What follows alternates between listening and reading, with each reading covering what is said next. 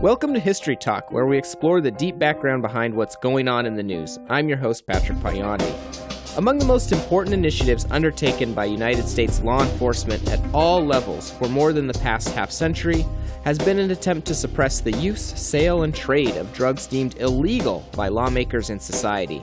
Known as the War on Drugs since the 1970s, this effort has absorbed many billions of dollars, led to armed intervention overseas, produced the incarceration of millions of individuals in the United States, and stigmatized inner city communities of color, among many other effects. But why did drugs become illegal in the first place? Is the war on drugs worth the cost? And what insights does history offer into how we might confront the problem of drug use? On today's show, we offer three conversations. In our first, host Mark Sokolsky speaks with Scott Martin of Bowling Green on America's most concerted attempt to ban a mind altering substance, prohibition. Martin challenges the idea that the modern war on drugs can be likened to prohibition, arguing that the differences between the two far outweigh the similarities. Next, I speak with Steven Siff of Miami University of Ohio about the illegalization of marijuana.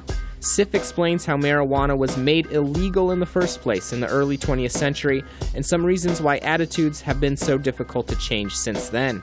And in our last segment, Mark Sokolsky sits down with Ohio State's Clay Howard to discuss when drugs first became a matter of public concern, pointing out that federal and state governments became involved in the suppression of drugs only gradually. Then, Howard highlights the relationship between drugs, race, and America's urban crisis of the 1970s and 80s to help us understand why we see such vast disparities in drug enforcement between white communities and communities of color. We have three great interviews for you today, so stay tuned on History Talk, produced by Origins Current Events and Historical Perspective. Joining us now is Dr. Scott Martin, Professor of History and American Culture Studies at Bowling Green State University. Dr. Martin, thank you for joining us today. Thanks for having me.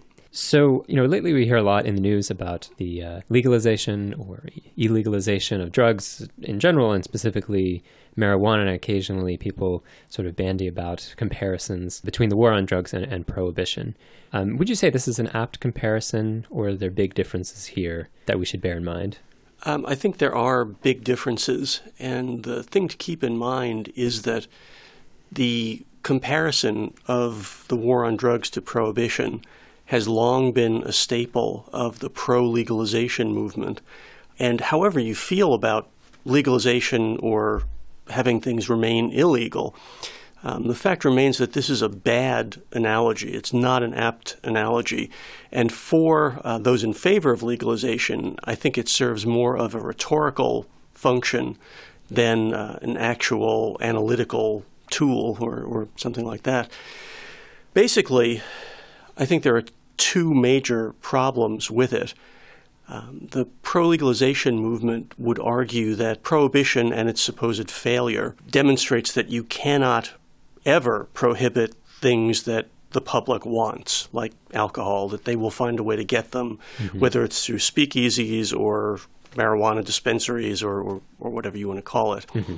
Uh, and I think there are two problems with that, um, aside from the obvious one that we prohibit all sorts of things that, that people want, um, whether it's exceeding the speed limit or income tax evasion or child pornography or bigamy or anything like that. Mm-hmm those prohibitions don't completely eliminate that behavior, but I don't think anyone is saying we should, then they're a failure. We should just completely eliminate the laws that make those things prohibited. Um, so there's that. The law itself, um, the Prohibition Amendment, and then the Volstead Act, which actually enacted it, um, are a, a very different animal than the war on drugs a couple of big differences. The Prohibition Amendment, uh, in the amendment itself, gave what was then called uh, concurrent authority for the states and federal government to enforce prohibition. This meant that both the states and federal government were supposed to enforce it, uh, each in their own way and hopefully uh, in complementary ways as well. When it came right down to it, uh, in various places, particularly in urban areas, prohibition turned out to be unpopular for a variety of reasons. And so city mayors, uh, and in some cases state governors, didn't want to enforce prohibition. The problem with that was that the federal government was relying on the states and localities uh, for manpower, for all sorts of resources to do this. So there hadn't really been sufficient resources allocated at the federal level for an enterprise of this magnitude. Now, there was a Federal Bureau of Prohibition that did have agents that went out and, and looked for uh, stills and speakeasies and, and, things like that. Mm-hmm.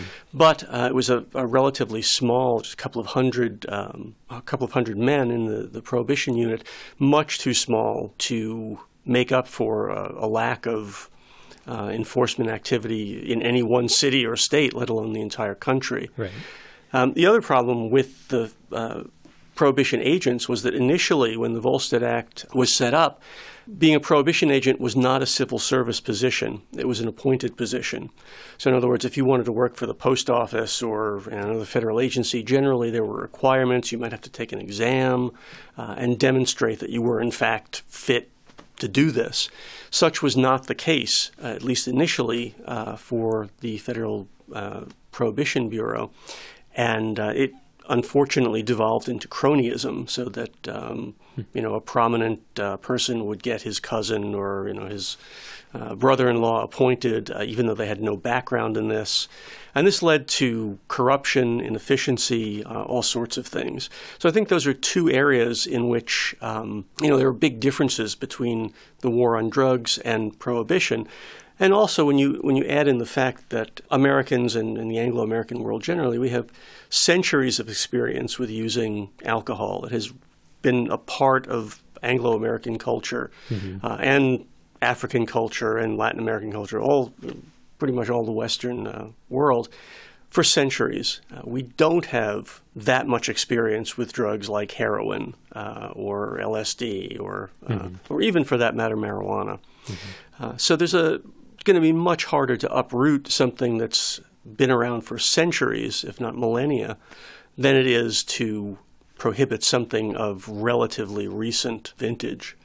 But would you say that there are are there any lessons coming out of prohibition for the war on drugs or our approach to legalization, illegalization now? Uh, it's you know it's always hard to draw direct lessons from history. Mm-hmm. Um, I think one thing to point out, though, is in the public mind, prohibition is an abject failure. There was mm-hmm. nothing good about it. It, it, bred organized crime and speakeasies and uh, contempt for the law. When in fact, if you look at it closely and you actually try to measure the results of it, uh, you could make a case that prohibition didn't do too badly considering the handicaps that it labored under that, that we've just been talking about. Um, for example, by all accounts, when statisticians and, and others have tried to assess how much did it actually cut down on drinking, the best estimate is that it cut down Americans drinking by about 70%, which is a considerable amount. Mm-hmm. And all the attendant measures of that, like cases of cirrhosis of the liver and arrests for you know, drunkenness and various things like that, not only did it make this huge decrease in drinking, but it took something like four decades into the 1970s before the level of American drinking, the amount that, that people drank, reached pre prohibition levels. So it, it, not only had an immediate effect, but it had a very long term hmm. effect as well. So that to simply and blithely say, well, prohibition doesn't work because you want to argue for the legalization of drugs, there are enormous problems with that. It, it, it just isn't a good analogy. Okay. Are there other sort of takeaways from prohibition that we can think about as we approach the drug question today? I think just that um, policymakers need to be very clear about what their objectives are. Is it harm reduction? Mm-hmm. Is it a total prohibition uh, of this? Uh, is there some middle ground?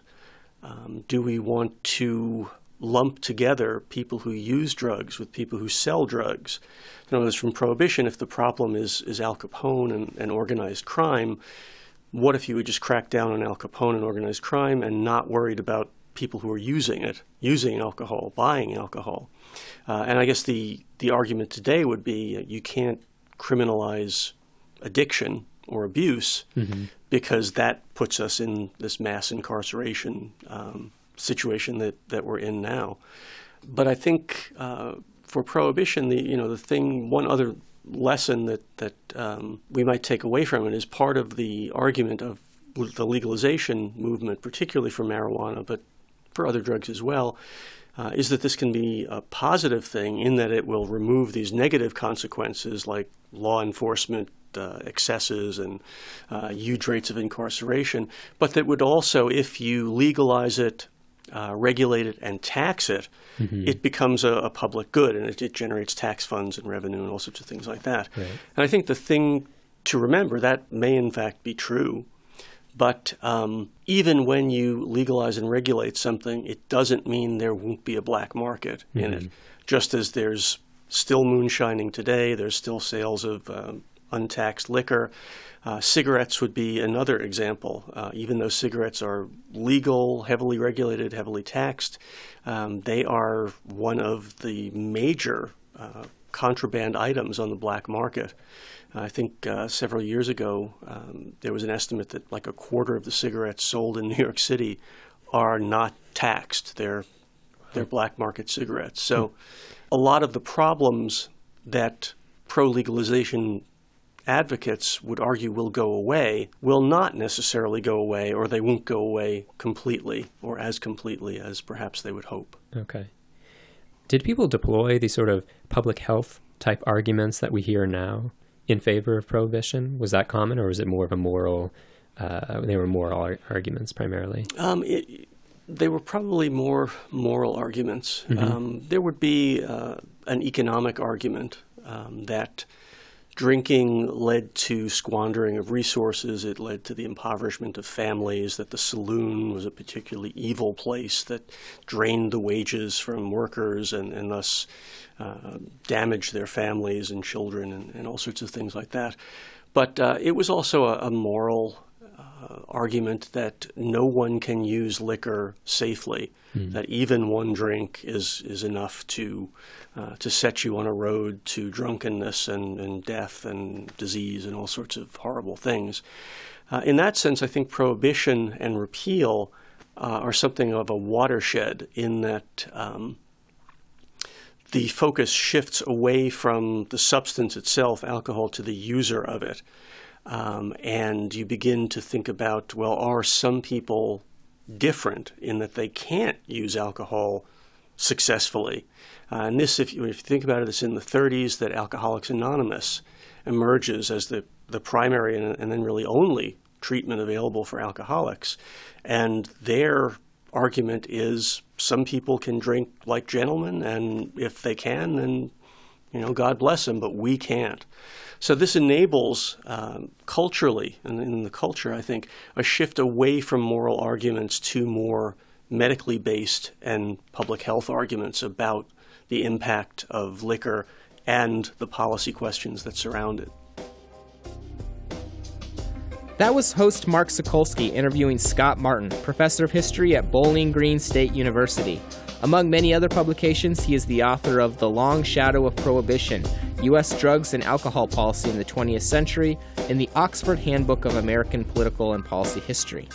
Next up, I welcome Steve Siff of Miami University to discuss the illegalization of marijuana. Welcome, Steve Siff, to History Talk. Thanks for coming on the show. Um, to start, I just was wondering if you could introduce us to how drugs like marijuana were viewed in the 19th century. Well, in the 19th century, at least in the United States, marijuana was probably not very well known uh, by, by most people, although there was certainly some use um, in the in the Southwest, and also it was it was available through pharmacies um, as a product in a, a bunch of different forms. I think as a tincture, and um, also in a in a sort of solid form of, of cannabis or hash. But I don't think it was um, it wasn't widely used or or widely known by by most Americans. And then I, I think it became increasingly well known in the first couple of decades of the 20th century, both related to um, to immigration and also to sort of publicity around the drug use, uh, around the use of cannabis, particularly among um, immigrants from Mexico and also in uh, in black communities in the South. And so that's what uh, marijuana became associated with then in the early 20th century. And, and so was there kind of like a racial or xenophobic or maybe even class based dynamic to how marijuana oh. came to be viewed? And, and did that play a role in its kind of eventual illegalization? Definitely. All, all three of those things. You know, it, it was viewed as being used by um, by ethnic minorities. It was viewed by being used as lower class people, and it was viewed as you know being associated with sort of crime and vice and other you know kind of unpleasantness. And and all of this certainly contributed energy to the to the laws. The first the first local laws and then subsequently state and federal laws um, banning banning the drug's use. Um, I mean, it's interesting to contrast the prohibition of marijuana with the prohibition of alcohol.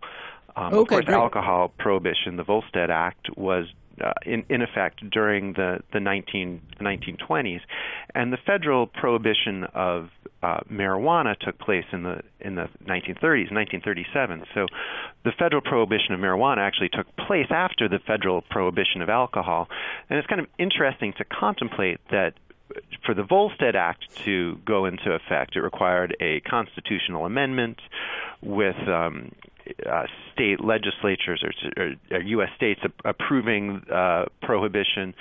And, and this took place over a period of decades before national prohibition could be put in place. On the same, uh, at the same time, the prohibition of, of uh, marijuana, which took place actually after alcohol prohibition was re- repealed, didn't seem to require any of this um, legalistic kind of baggage.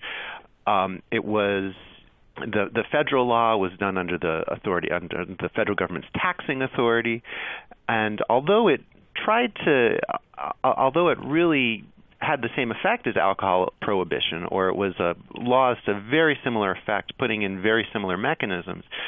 The prohibition of of of marijuana was allowed to take place without um, I don't know. I guess much more conveniently, the the, the federal government or the, the forces in, in favor of this didn't have to jump through the kinds of hoops that were necessary for the the failed mm-hmm. alcohol prohibition. Was that experiment. partly because it was it was uh, less well known than alcohol, and less maybe ubiquitous, or or why do you think that might have been? Well, it was certainly less well known and okay. certainly less ubiquitous. Those things are both true, and you know, I I think one reason was because the wets the people against uh, for alcohol use were you know, there's a large number of very easily identified people. Um, you know, basically, I mean, the the alcohol prohibition can be seen largely through the lens of sort of evangelical Protestants ver- who don't have a tradition of alcohol use moving against um, immigrant groups and Catholic immigrant groups in particular, mm-hmm, who, mm-hmm. who did have a long tradition of alcohol use.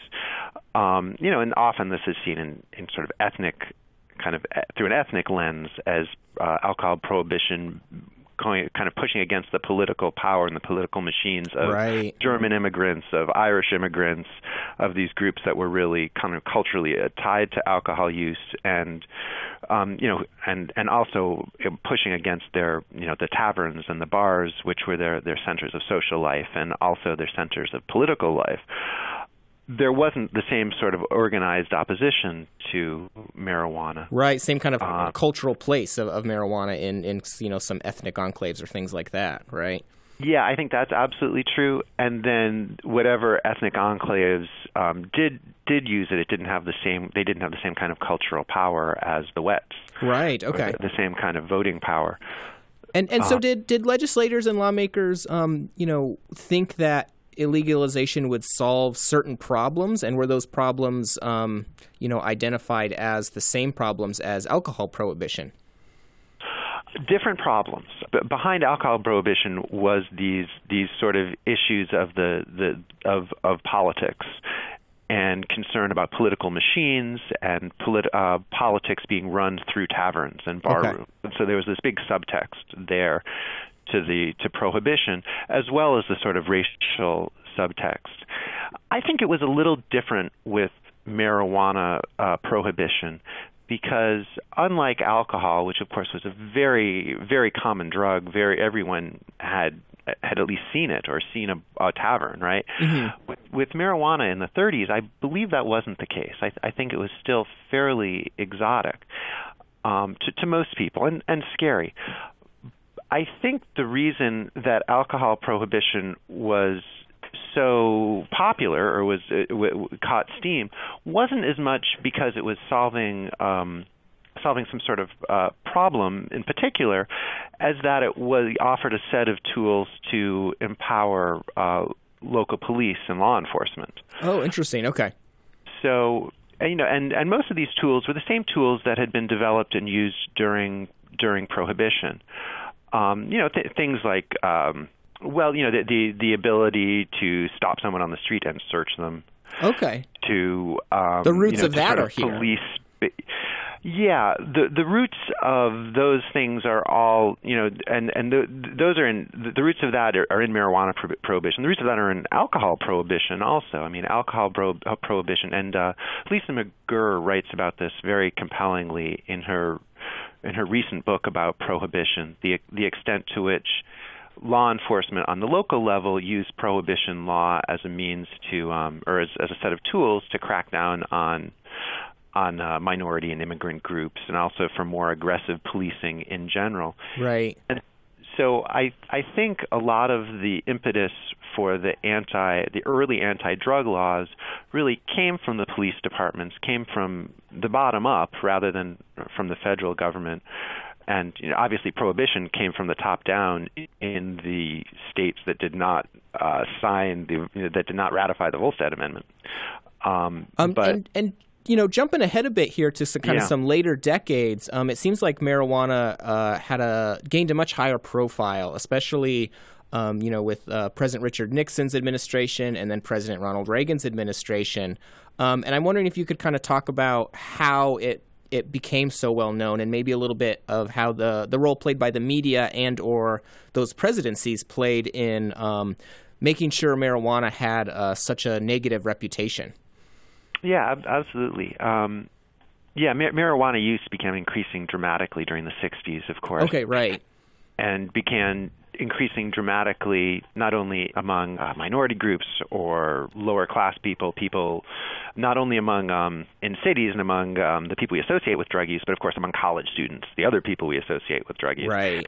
And uh, during the late during the late 60s, there was actually a lot of sympathy towards, uh, or a lot of ambivalence about drug, the prohibition of marijuana or strict enforcement, strict criminal criminal enforcement of drug law when it came to marijuana, mm-hmm. as so many um, so many white middle class kids became involved with the drug, and um, I think, and on the federal level at least, legislators legislatures were uh, were anxious about kind of creating about criminalizing a large swath of youth. So why the illegal, why the prohibition of marijuana continued through the 60s and 70s is a is a good question too, considering considering these attitudes. You know, most of the rhetoric regarding illegal drugs by the 60s and 70s were really formed with opiates, with heroin in mind. Mm-hmm, mm-hmm. So when Nixon, for example, in the 1970s talks about his war on drugs and the need to, to that drug use was uh, public enemy number one, it's heroin use that everyone is most concerned about but the the sort of definition of drugs into an illegal and a legal category made it um, just t- tended to uh, everything was sort of lumped together. Right, marijuana became wrapped up in that. Right. Yes, marijuana become wrap, became wrapped up in that. You know, because once a drug is illegal, part of the objection to people using it has nothing to do with the danger of the substance or anything like that. Right, it has okay. to do with the law-breaking behavior that we're trying to that we're trying to um, discourage. And, and, and so and, and, President Nixon and and it, and it seems like you know uh, President Reagan, but also First Lady Nancy Reagan were really against that sort of attitude of you know uh, that you know this is the law, one can't break the law. Yeah, just say no. Um, yeah, I mean a really a purely prohibitionist sort of uh, okay. a- attitude. Yeah. And and so Um, you know, I wanted to ask you, what were some of the you know, as kind of we look to wrap up here, what were some of the effects of that kind of strictly prohibitionist stance against you know marijuana and or other drugs, and and you know what can we maybe learn from some of the places like Colorado or Washington that have uh, you know decriminalized uh, you know marijuana specifically?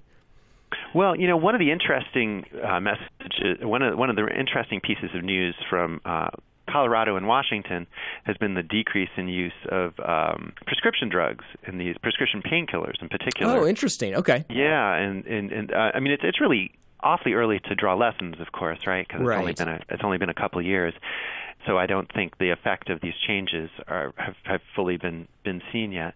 But one thing that seems to be happening in these places is that uh, doctors are prescribing less um, less painkillers, um, opiate painkillers, which are of course potentially very dangerous drugs because people seem to be using legal legal marijuana as an alternative. Right, right, and and you know, has has there been any signs that uh, you know some of the violence that is often associated with you know a black market illicit trade has that decreased at all, or is it still you know really too early, as you say, to tell?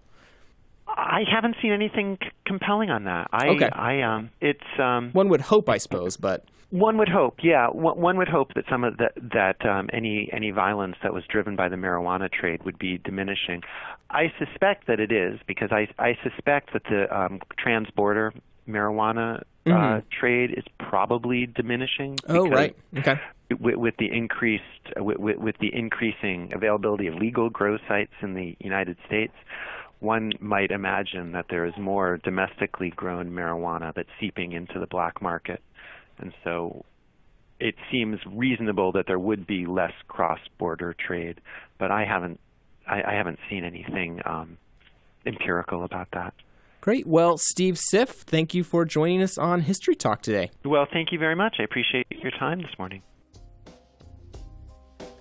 That was Steven Siff, Associate Professor in the Department of Media, Journalism, and Film at Miami University of Ohio.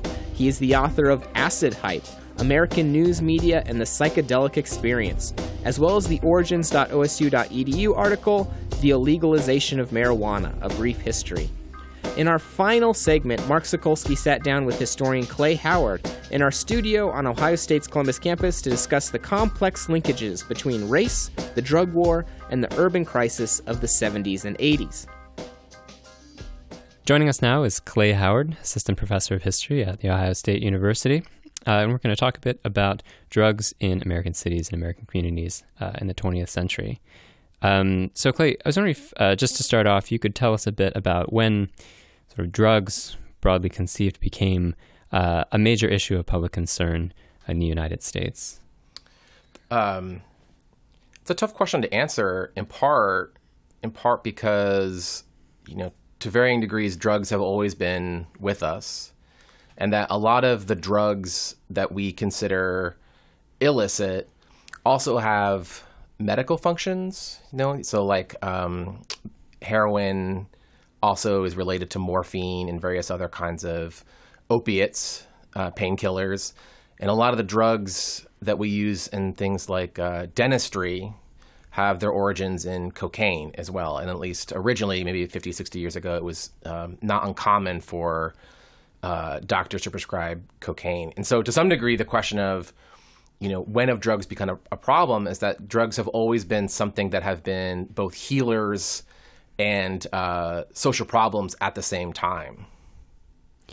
And so, when do we see it become a sort of police matter, a matter of criminal justice? It's always been that way, or it's something more recent?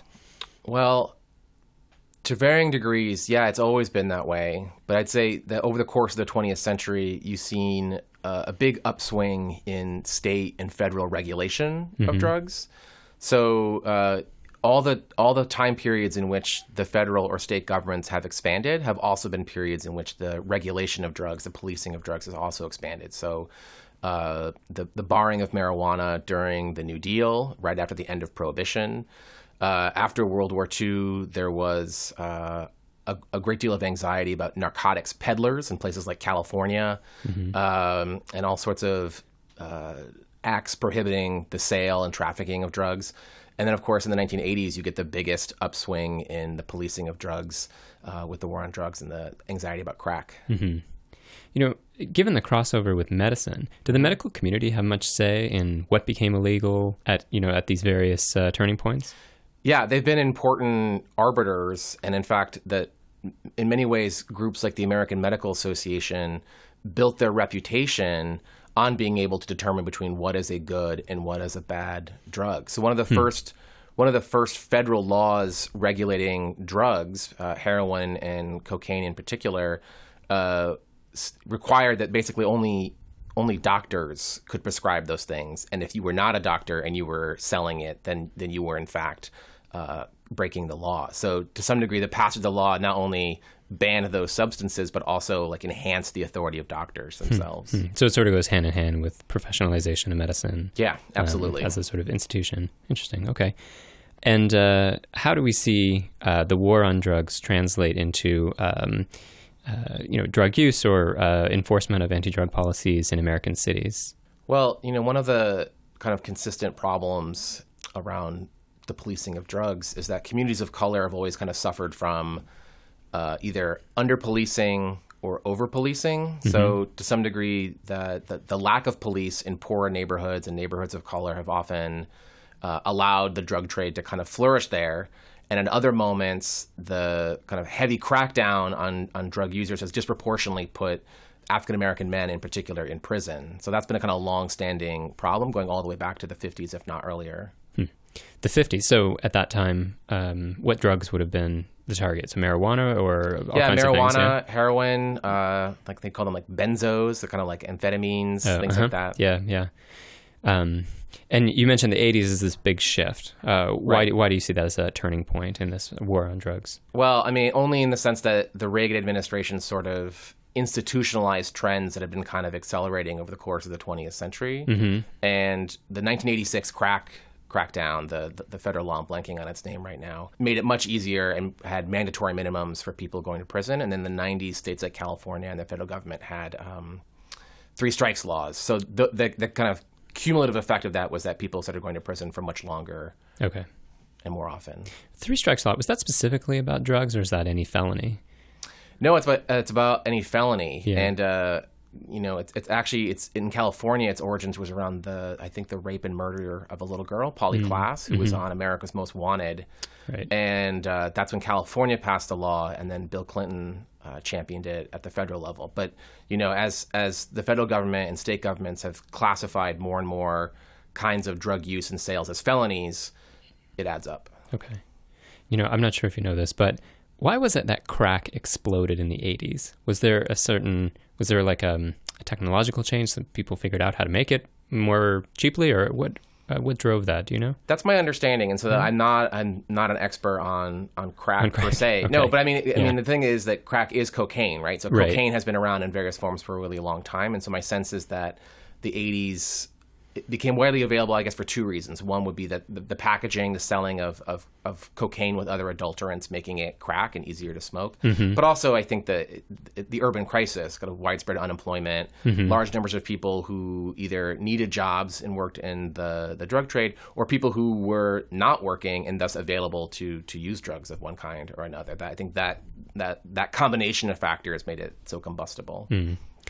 And the um, the kind of crack epidemic of the 80s is often taken as this uh, an example of discrepancy between sort of white users of drugs and, and uh, those of color. I was wondering if you could speak a little more broadly about that discrepancy across you know different sorts of drugs. Well, I mean, the way that I think about this is that very often white youth who have used drugs, and we know that whites and blacks and Latinos use drugs roughly at the same rates and because whites are demographically a majority, whites are also a majority of drug users. Mm-hmm. Um, we know that very often whites have often seen white young people, other whites using drugs, as victims, either of like peddlers, drug pushers, um, a public health crisis, but have seen uh, youth of color as criminals, predators, threatening. So that's and that was true back in the 50s as well as in the 80s. Another example that I think of is that um, you know, in the 80s, part of the anxiety about crack was about so called crack babies, you know, mothers giving birth to, to babies allegedly addicted to crack, and all kinds of states passed laws making it a felony to use crack when you um, were having a having a child or when you were pregnant. Mm-hmm. And we now know that although it's you know it's medically not good to smoke crack when you are pregnant, that actually alcohol use when you're pregnant is far, far, far, far worse. And that a lot of the anxiety about crack babies ended up being unfounded and has everything to do with the perception of crack as being this this poor person's drug, this black person's drug. Is there anything comparable in terms of the sort of racial or ethnic disparity that we see?